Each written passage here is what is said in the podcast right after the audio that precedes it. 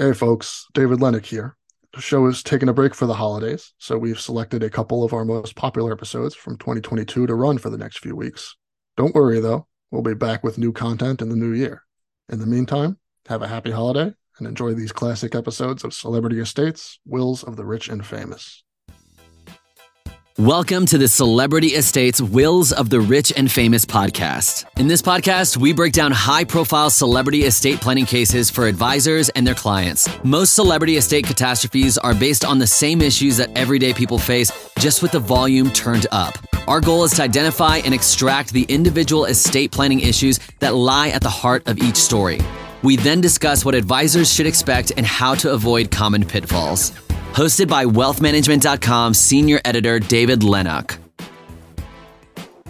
Hello, everyone, and welcome to the latest episode of wealthmanagement.com's Celebrity Estates Wills of the Rich and Famous. For anyone new to the podcast, in each installment, myself and a guest take on a different celebrity estate and attempt to extract some key lessons that planners can apply to their more traditional clients. The idea being that celebrity estate planning stories, although often ridiculous in their details, generally have at their cores very basic issues that can just as easily apply to non famous or fabulously wealthy clients. We're joined again this week by Dan Griffith. Dan is Senior Vice President and Director of Wealth Strategy at Huntington Private Bank. He's an experienced attorney with a passion for helping families and business owners find solutions to their planning challenges. Dan develops insights for clients and writes and speaks about asset protection, estate tax issues, and business succession planning. Thanks so much for joining us, Dan. David, I'm glad to be here. Thanks for having me. So our subject this one is actually a pretty topical one. It's uh, Pat Bowlen, who's the past owner of the Denver Broncos. Uh, Pat was a Canadian American lawyer and executive. He was the majority owner of the NFL Denver Broncos. The Bowlen family, including his two brothers John and Bill and his sister Mary Beth, purchased the team from Edgar Kaiser in 1984 for uh, $78 million. Bowlen served as the Broncos CEO from the purchase of the club in 84 until July of 2014, when he stepped down due to the onset and progression of Alzheimer's disease. He sadly passed of a pulmonary embolism in June of 2019 and was inducted to the Pro Football Hall of Fame that same year. However, we're less interested in Bowlen's life here than we are in his succession plan. And in a refreshing twist, there actually was a sophisticated one in place. Bowlen put a family trust in place in 2009 to run the team in the event of his incapacity. The trust is run by three trustees team CEO Joe Ellis, team general, Man- general counsel Rich Silvko, and local attorney Mary Kelly, all for the benefit of Bowlen's seven children from two different marriages. The trust took over in 2014 when Bowlen stepped aside with the express purpose of choosing the next owner from among Bowlen's children or selling the team. Now, it's important to note here that the NFL rules require that a single individual own at least 60% of a team which makes multi generational ownership a particular challenge. Now, the famously publicly owned Packers are a notably grandfathered in exception. It's the last major sports league with such a requirement. The others have fully embraced ownership conglomerates composed of many investors as franchise values have exploded and the pool of single individuals capable of shelling out so much cash up front has dwindled. At least two of Bowlen's children expressed interest in running the club. Beth Bowlen Wallace, the second oldest from his first marriage, worked at the team for several years until her position was eliminated in 2015. Bowlen Wallace told the New York Times in 2018 that she believed she was qualified and ready to take control. The trust, though, suggested that it supported Brittany Bowlen, who's 31, one of the five children from Bowlen's second marriage, who is currently an executive of the team. The trustees have said that if all seven of the Bowlen children don't back any single chosen successor, then they would look to sell the team. Needless to say, the children remain divided. In 2018, Bowlen's two children from his first marriage, Bowlen Wallace and Amy Bowlen Klemmer, sued the administrators of the trust, claiming that their father was suffering the effects of Alzheimer's disease when he set it up, and that the trustees unduly influenced him. In July of this year, the judge overseeing the case dismissed it, ruling that the trust agreement reflected Bowlen's intent and will, and that Ellis and the other trustees had full and complete authority to administer the trust. Now, this decision clears the way for the team to be sold, which at the time of the recording is believed to be imminent, but has yet to officially occur.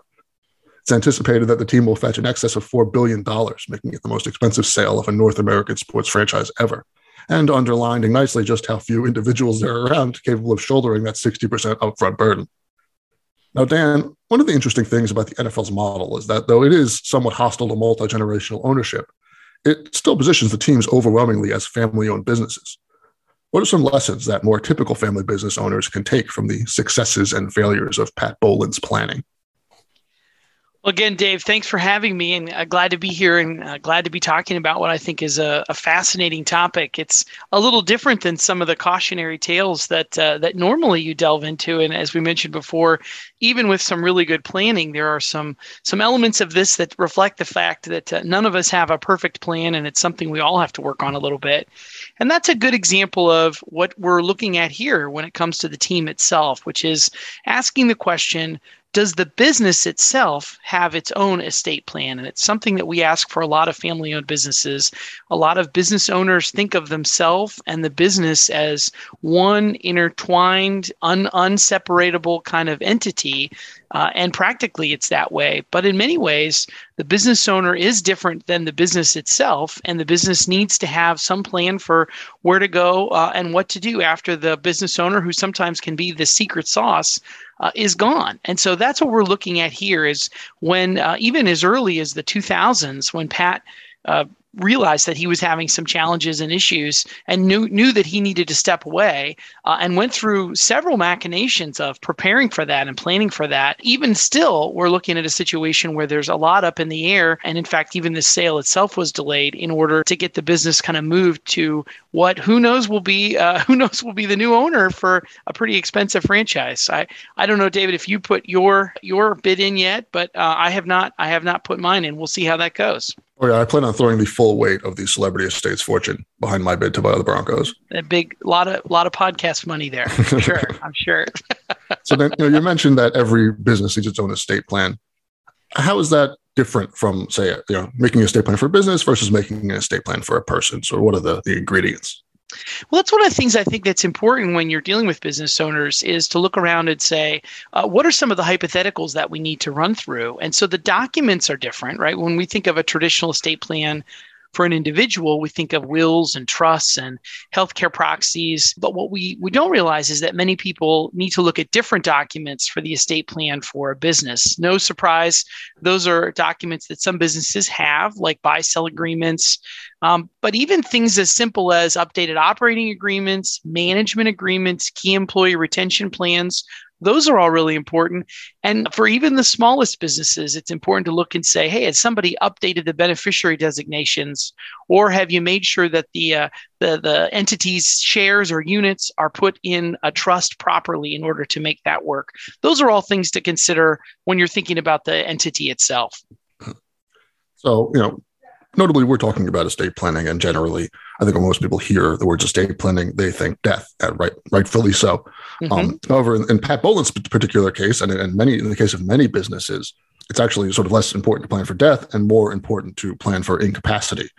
So, how do those two planning styles differ? What, how, you know, in terms of planning for death, planning for incapacity, what are the priorities? How do they change? So I think they are two separate entities. It's a little bit like when uh, you're dealing with a prenuptial agreement, people think of, well, if we get divorced, what do we need to do?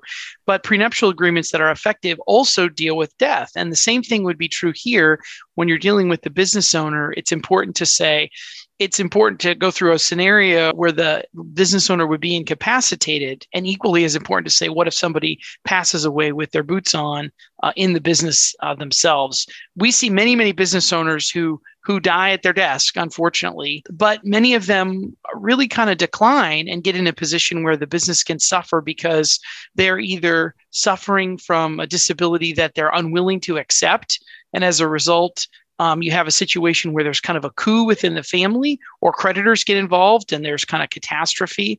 Uh, or in Pat Bowlen's case, people kind of step up and say, Hey, I want to make sure I'm doing the right thing, both for the business, frankly, for the community of, of Denver and for the family by saying, I'm going to start to transition to make sure that there isn't a catastrophe, which I think he did fairly successfully relative to what we see for a lot of business owners.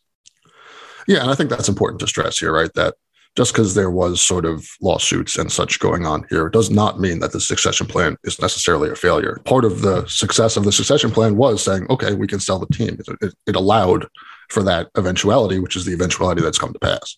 That's right. That's right. I think to answer your question more fully, then as well, David, it's to look back when it comes to disability and say, who are the people that get to make the determination that disability exists? Uh, and also really taking time to say, in the event that I'm unable to make decisions as a business owner, who are the trusted advisors I can have around me who can either say, hey, Dan, I, I noticed that you're missing a step here. Or when I raise my own hand and say I'm doing that, that, I'm feeling something different than I normally do, like Pat did in his case, that they can step up and say, hey, we're here to help uh, again less a light switch in many cases than it is uh, a spectrum and a transition. And so getting good advisors and and being deliberate about who gets to choose. Here you had you know one current wife one ex-wife seven kids and trusted advisors. Who gets to say what the definition of incapacitated is I think Pat did a good job of here here of uh, making that definition in anticipation. And even when other folks uh, raised their hand to the court and said we think this is different, the court tended to support what Pat put in place, and I think that's a good sign and something that we can a lot of us can emulate.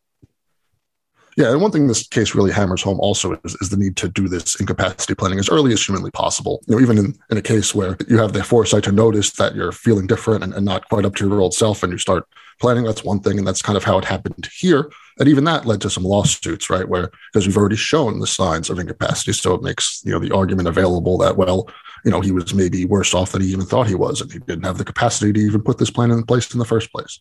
But also, it makes it easier to talk to clients, I think, the earlier you tackle this because these are very powerful people generally used to having their way used to being you know the face and control of a business. And if they start noticing signs of incapacity some can have the self-awareness of a pat Bowlen to say oh this is a problem for me in my business. I need to start planning to make this fixed. Others can get very insecure about it and then it can make the conversation even harder to start having as they get more and more defensive about their declining capabilities David, I think that's right. And if you look at it a little bit more deeply, it really affects the value of the business itself. And again, it goes yeah. back to our theme originally, which is that the the entity itself has its own life and, and should have its own succession plan because the owner is really only one part of that. And so you begin to say, if we are not clear about what's going to happen if somebody becomes incapacitated, even if it's temporarily so. You know, we looked back at the beginning of the, the COVID crisis. You know, if somebody was in the hospital for a couple weeks and they're the chairman and CEO, then they've got big decisions to make. I would hate to think, you know, what happens when someone like Pat Bowlen is temporarily incapacitated right at the draft time or time when you're choosing a new coach. And so I think it, it goes to the economic vitality of the business itself to say, even if somebody trips and falls briefly, what are we going to do uh, to make sure that the business itself retains its vitality? And it's great that you brought up this uh, idea of value here, because particularly with us North American sports franchises, but with any family business, you know, the value for some business, if you're doing well, can dramatically increase from you know the founding to when this plan actually goes in place. We saw in this case that I believe it was 78 million dollars in 1984, which in 1984 money was what? It's 200 million dollars ish that um, was that was a lot of money back then. Still a lot of money, but it's no, it's a far cry from four billion dollars that this thing is about to sell for, even when you adjust for for time. So, you know, what do you do, and how do you? What happens when when the value of a business explodes like this, and maybe not to billions, but you know, by a factor of what it was initially worth? Well, I think there are some some things to consider there too that we're seeing some important trends. The first one is uh, if you've got generation three or generation four. Um, I, I, had this conversation just a couple weeks ago where generation three was a son who was looking to take over the business from the father, and father, of course, had gotten it almost as a gift from his father. Uh, and in that situation, the, the generation three was saying, listen, you got this for free essentially from your parents. Why am I not getting this for free? Why do I have to come up with complex purchase agreements? And the answer that I kind of gently reminded generation three of was when dad took it over from grandpa, it was worth, you know, a hundred thousand dollars. And now this is a $25 million business. Uh, and so, and, and similarly, that conversation was you took this business over when you were, you know, 30 years old. I've got to wait until I'm 45 and I've kind of proven myself. And it's not, not kind of a like kind exchange, right? It's, it's a different scenario. And so that, that's part of what we work with from an emotional standpoint when you're dealing with business family succession planning is you know what does it look like today versus what was what were, was the deal that was in place before i think the other piece that's important is just the value of businesses themselves have gone up so high that later generations are struggling to come up with the capital to make a purchase mm-hmm. and or uh, families are having trouble coming up with ways to gift it or move it to the next generation uh, without triggering significant gift and estate tax consequences. So we're talking about that a lot too. Uh, an example, David, you mentioned uh, and in this particular example, I think I saw a Forbes estimate that something like only 150 people in the in the United States have a net worth high enough to qualify to be one of the 60, you know, a 60% owner uh, to purchase the Denver Broncos. And I mean, that doesn't even include someone like Peyton Manning who's made a who's made a bid. So if we're in a position where someone like Peyton Manning isn't affluent enough to qualify, that may be a challenge that the NFL looks at overall, and and a lot of family businesses are looking at too. Yeah, and all the time, you know, these businesses are, you know, even though they're exceptionally profitable, it's not liquid profit, right? You're you're really having That's to, right. you're not recognizing the, the money from these businesses until the, the liquidity event. That's right. That's right. And again, that appreciation over time is is exceptional. I looked looked back to see, you know, the Rooneys purchased the Steelers back in 1933 for like twenty five hundred dollars. Uh, and so for somebody today to say, hey, you know, you got this as a gift from an earlier generation, why can't I get it as a gift? It's you know, it's a it's a crazy question in some ways. The appreciation makes it impossible. So, you know, a lot of you know choosing these transitions and managing all these complicated factors um, it requires good advisors. But you know, I think we assume a lot of times that oh, people who've made a lot of money, um, who become sort of high net worth, ultra wealthy, whatever you want to put it, have always had good advisors, right? They're, they're clearly, I mean, how could they not? But I think often that that's not necessarily the case. And and where can like you know good advisors? Where can you spot that advisors aren't in place? Where can a good advisor really come in here? Yeah, I would agree with that. I, I, think it's it's one of the things that's been an eye-opening experience for me in the the 20 years that I've had a chance to do this, and that is my assumption, as you just articulated, was that folks who were fairly bright, and I think everyone would would uh, agree that Pat Bowlen was an extremely bright individual, very capable. Kind of went to law school just for fun, which to me sounds to me sounds a little crazy. Um, but you know, even in that position, I, we would assume, hey, they're going to choose really good tax advisors, really good legal advisors, and take their advice. And, and from all external views, it appears as if he did. And yet, um, it's still not a bulletproof plan, and there's still some hypotheticals that weren't dealt with. And I would say during uh, during my career, what I've seen is that even very smart, very thoughtful, capable people, um, just because they're high net worth individuals, have not necessarily chosen good advisors. They're busy just like the rest of us. They, you know, are in a position where they kind of put things off just like the rest of us do. Uh, it's just the consequences of those things are a lot higher. Uh, and so having a good advisor and have good group of people makes a big difference. Um, it's sometimes hard for people who are really affluent to choose people who they really trust. A lot of advisors can tend to be like vendors for them as opposed to trusted advisors. Uh, and they need guidance not just in developing the plan, but also ultimately in executing the plan itself. That's what they need help with, which is no different than any of the rest of us. So getting good advisors is really important.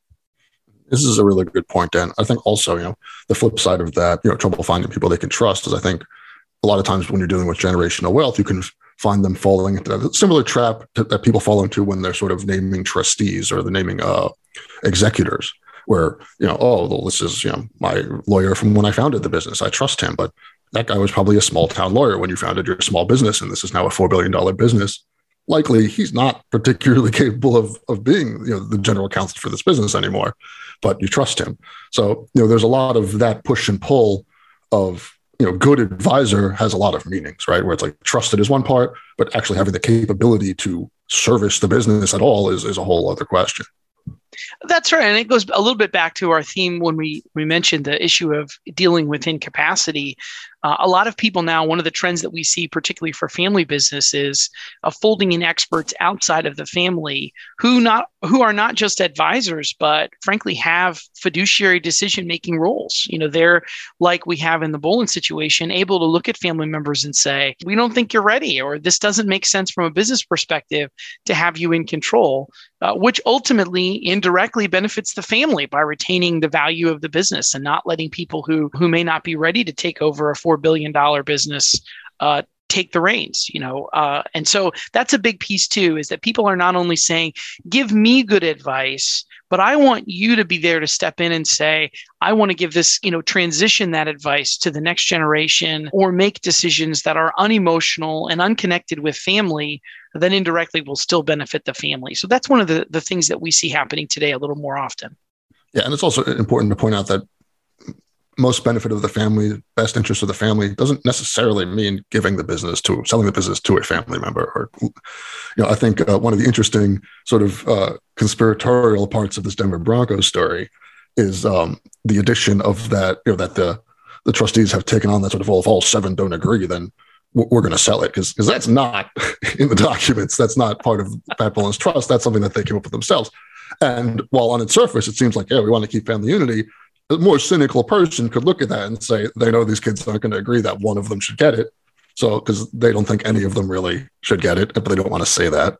And this is a way to sort of ensure the sale without looking like the bad guy who's who's taking the team away from the Bowlen family.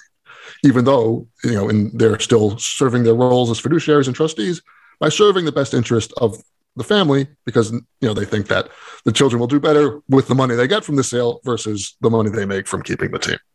And that's exactly right. One of the neat things about this particular scenario, David, is Pat Bowlen put these these trustees in place just as he was beginning to kind of understand and see his incapacity. And so he had a chance to try these folks out and see what their decision making looked like, even in a situation where he probably could have kind of vetoed some of the decision making that they made, that, that they ended up making.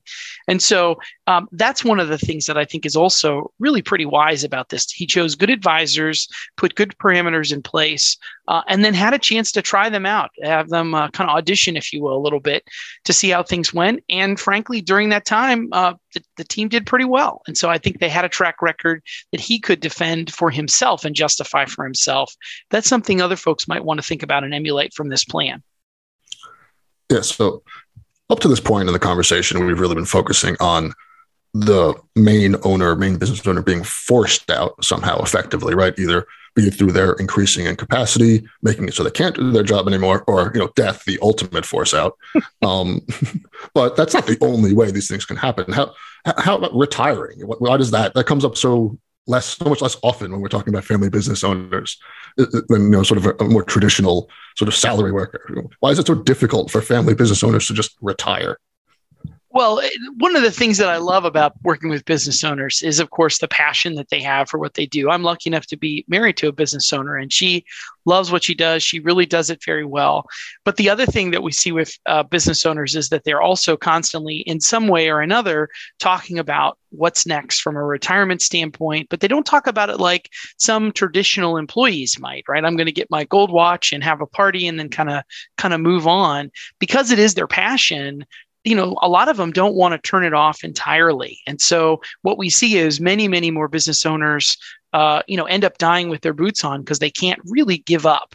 And so it's not like, you know, dealing with uh, maybe an affluent physician or uh, an executive when you talk about retirement planning and you start to say, do you have enough money? And at what point do you do you put your sword down and walk away? It's really saying, what do you want to consider from a quality of life standpoint? You know, what about, you know, what about being involved in this business? Really is it that you're passionate about? You know if it's if it's uh you know the r&d that that created the product that made your business then why not get back into the shop and do a little bit of that too? And the other benefit of that is that you get to go back to the business owner and say, is this a time then which will allow you to have a win win scenario? It will allow you to do what it is about the business that you love doing. And at the same time, we can maybe begin to put in place some of those advisors to make some unemotional and best for the business decisions that will allow you to transition in one way or another. And so it's really talking to a lot of business owners about what can you do to take things off of your plate and really, again, cautionary tales to share about people passing away with their boots on. You know, Pat Bowlen didn't really have a chance to enjoy retirement, but you know, he was the owner of a pretty successful, pretty successful Denver Broncos franchise. I bet he had a lot of fun while he was doing it, while he was live. He was a very involved owner and, and very involved in the NFL broadly. And so, you know, for him, I don't know that he ever would have stepped away and say, hey, you know, I'm going to give away my day job. I don't see why he'd want to do that. So maybe getting these outside advisors in place would allow him to kind of do more of what he enjoyed uh, as opposed to kind of a more traditional retirement format. Yeah, and I, I, think this this quality of life idea is really a great place to sort of wrap things up because if I'm being honest, it's it's probably a big enough topic for for its own podcast at this point. Mm-hmm. Um, but it is, in my opinion, again, I'm editorializing here, but quality of life is should be a larger part of the discussion in all financial advising, not just family businesses or ultra wealthy, for everyone. And um, sometimes that's a failure of the advisors who you know have generally measured themselves based on AUM going up, up, up and sometimes, you know, fiduciaries can have their hands tied a little bit by um, by their legal by the legal uh, requirements to sort of best interest of the client. The only measurable again being money, and it's hard to measure quality of life and sort of you know. So there, there are sort of many factors pulling advisors away from this, but it is something that nonetheless I think needs to come into the equation more and more. I, I, agree with that as well, David. I think if you look at what the definition of retirement is, it has evolved significantly. I mean, I look at the folks who, you know, generation before me were coming out of the plant, you know, having worked there 30 years uh, and, and worked physically very very hard. And so it was more of a light switch because it was something that, you know, your body just couldn't hold up to it. Uh, and life expectancy was shorter.